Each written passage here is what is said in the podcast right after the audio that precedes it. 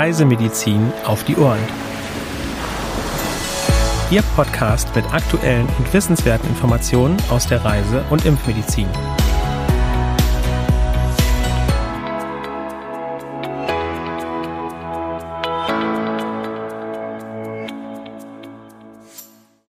Herzlich willkommen zu einer neuen Folge von Reisemedizin auf die Ohren am Mittwoch, dem 2. November 2022. Heute begrüßen Sie meine Kollegin Helena Schmidt und ich, Sandra Wittek. Ein herzliches Willkommen auch von mir. Auch dieses Mal haben wir wieder interessante Informationen rund um die Reisemedizin für Sie zusammengestellt. Und wir starten auch schon direkt mit den aktuellen Meldungen. Genau. Und hier geht es zunächst um Westnilfieber in Griechenland. Seit Mitte Juli wurden auf dem Festland 283 Infektionen und 30 Todesfälle gemeldet. Besonders betroffen ist die Region Thessaloniki. Die Infektion kommt in Griechenland sporadisch vor. Das Virus wird durch Stechmücken übertragen. Ein guter Mückenschutz ist daher ratsam, um einer Erkrankung vorzubeugen. Auch in Spanien wurden seit September fünf Fälle von Westnilfieber gemeldet. Betroffen sind die Regionen Tarragona, Cadiz und Cordoba. Die Infektion kommt in Spanien sporadisch vor. Achten Sie auch hier auf einen guten Mückenschutz. Und wir schauen als nächstes nach Japan. Dort sind seit September in der Präfektur Kumamoto auf der südwestlichen Hauptinsel Kyushu drei Menschen an japanischer Enzephalitis erkrankt. Eine ältere Frau ist verstorben. Es ist der erste Todesfall seit 2006. Landesweit wurden in Japan in diesem Jahr fünf Infektionen bestätigt. Auch diese Krankheit wird durch Mücken übertragen. Schützen Sie sich daher entsprechend. Gegebenenfalls kann ergänzend auch eine Impfung gegen japanische Enzephalitis sinnvoll sein. Und in unserer letzten Meldung für heute geht es um Dengue-Fieber im Sudan. Seit Anfang Oktober wurden circa 40 Infektionen bestätigt. Betroffen sind die Bundesstaaten Nordkurdufan, Norddarfur und Süddarfur. In der letzten Regenzeit war es zu starken Regenfällen mit Überschwemmungen gekommen achten Sie auf den Schutz von den überwiegend tagaktiven Überträgermücken. Weitere aktuelle Meldungen finden Sie unter www.crm.de/aktuell. Wir machen weiter mit einem Beitrag aus der Rubrik CRM Fachwissen. Sandra, worum geht es denn da? Ja, es geht um die Krankheit Polio. Dieses Thema greifen wir noch einmal auf anlässlich des Weltpolio-Tages, der wie jedes Jahr am 24. Oktober begangen wurde. Nachdem das CRM in den vergangenen Wochen in Pressemeldungen und in den aktuellen Meldungen bereits auf das rezente Auftreten von Polioviren im Abwasser von Städten wie New York und London aufmerksam gemacht hat und auf die Bedeutung eines vollständigen Impfschutzes hingewiesen hat, geben wir heute noch einmal ein generelles Update zur weltweiten Poliosituation. Polioviren, die zum Genus Enterovirus gehören, können serologisch in drei Virustypen unterschieden werden, die Benennung ist dabei ganz einfach Typ 1, 2 und 3. Das einzige Reservoir ist der Mensch. Die Übertragung erfolgt vorwiegend fäkal-oral. Nach einer initialen Virusvermehrung in den Rachenepithelien findet diese in der Folge hauptsächlich im Darm statt. Die Ausscheidung von Viren über den Stuhl beginnt circa zwei bis drei Tage nach der Infektion und kann bis zu sechs Wochen andauern. Bis zur Einführung der Impfung waren Wildviren aller drei Typen weltweit verbreitet. 1988 begann der breite Einsatz der trivalenten oralen Poliovakzine, abgekürzt OPV, was über die Zeit deutliche Erfolge brachte. 2015 wurden die Polio-Wildviren vom Typ 2 als ausgerottet erklärt und 2019 dann auch die Wildviren vom Typ 3. Als endemisch für das Polio-Wildvirus Typ 1, abgekürzt WPV1, gelten zurzeit nur noch die beiden Länder Afghanistan und Pakistan. In diesem Jahr ist es aber auch in Mosambik zu bislang sieben Erkrankungen durch WPV1 gekommen. In Pakistan wurden 20 und in Afghanistan zwei Fälle verzeichnet. Der Datenstand ist hier der 18. Oktober 2022.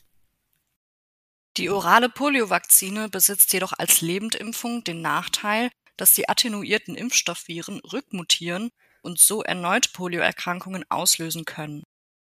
In Regionen mit unzureichender Durchimpfungsrate können diese sogenannten impfstoffabgeleiteten Viren in Zirkulation gehen und werden als CVDPV bezeichnet. Diese Abkürzung steht für Circulating Vaccine-Derived Poliovirus. Rückmutationen können bei allen drei Impfvirustypen auftreten, insbesondere jedoch beim Typ 2. Nach der Eradikation des entsprechenden Wildvirus wurde daher der Typ 2 aus der oralen Poliovakzine entfernt. Parallel sollte eine zusätzliche Impfung gegen alle drei Virustypen mit einem inaktivierten Impfstoff etabliert werden. Diese Umsetzung ist jedoch nicht überall gelungen, weshalb es auch heute noch zu Erkrankungen durch zirkulierendes impfstoffabgeleitetes Poliovirus vom Typ 2, abgekürzt CVDPV2, kommt.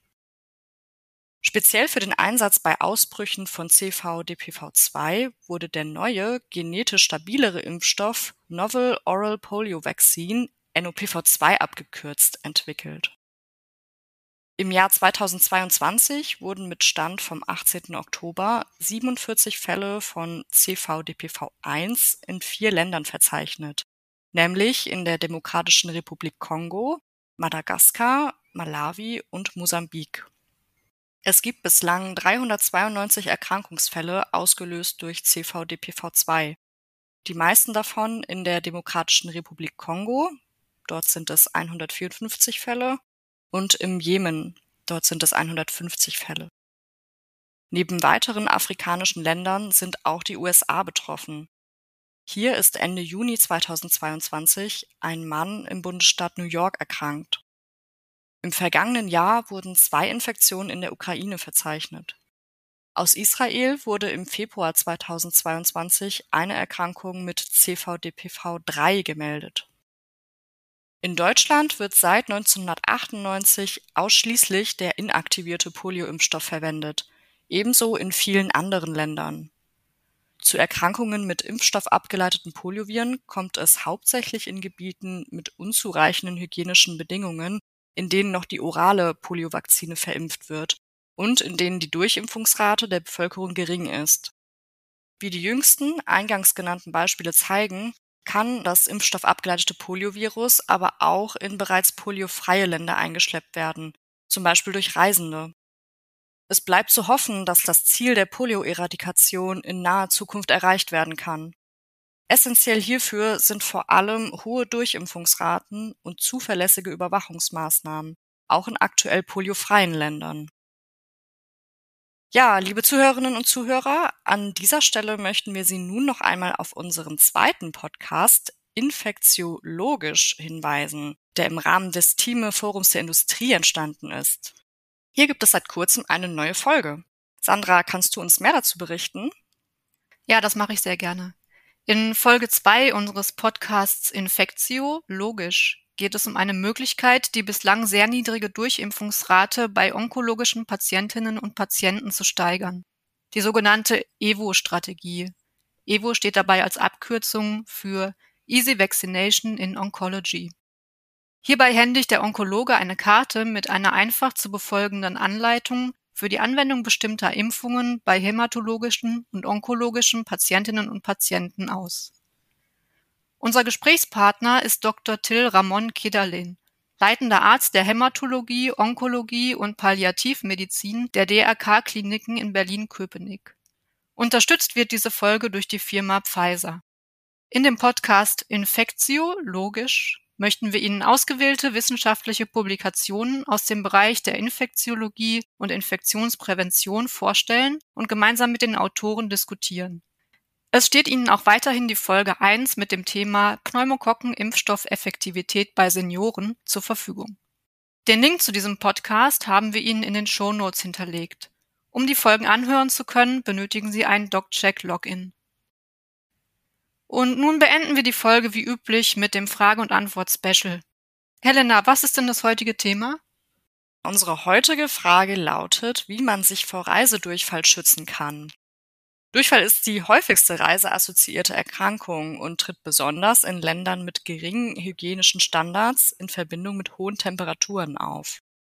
Die wichtigste Regel zur Prophylaxe besteht darin, bei der Auswahl der Speisen und Getränke Vorsicht walten zu lassen. Reisende sollten nur Lebensmittel zu sich nehmen, die zuvor ausreichend erhitzt, also gekocht oder gebraten wurden. Zudem sollten Obst und Gemüse nur geschält verzehrt werden. Besonders roher Fisch bzw. rohes Fleisch, Eis und Eiswürfel, Salat, kalte Buffets, Leitungswasser und offen angebotene Getränke sind zu meiden. Vor und nach dem Essen ist Händewaschen ratsam. Medikamentös können Prä- und Probiotika zum Einsatz kommen, die jedoch insgesamt eher gering wirksam sind. Auch die Wirkstoffkombination aus Tanninalbuminat und Ethacridinlactat hat sich zu einem gewissen Grad als präventiv erwiesen. Antibiotika sind zur Prophylaxe zwar sehr effektiv, werden jedoch aufgrund der Nebenwirkungen nur Personen mit hohem Komplikationsrisiko durch Diarrhoe verschrieben. Zuletzt stellt auch eine Cholera-Impfung mit dem Totimpfstoff eine Möglichkeit dar, ETEC-bedingtem Reisedurchfall vorzubeugen.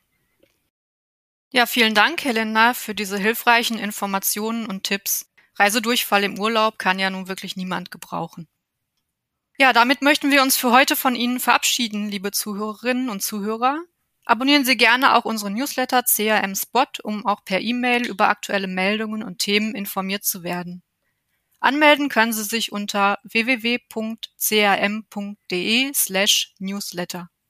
Für Anregungen und oder Fragen senden Sie uns gerne eine E-Mail an info.crm.de.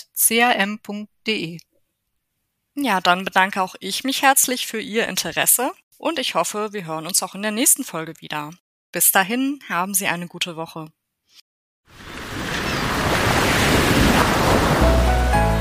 Dieser Podcast ist eine Produktion des CRM, Zentrum für Reisemedizin.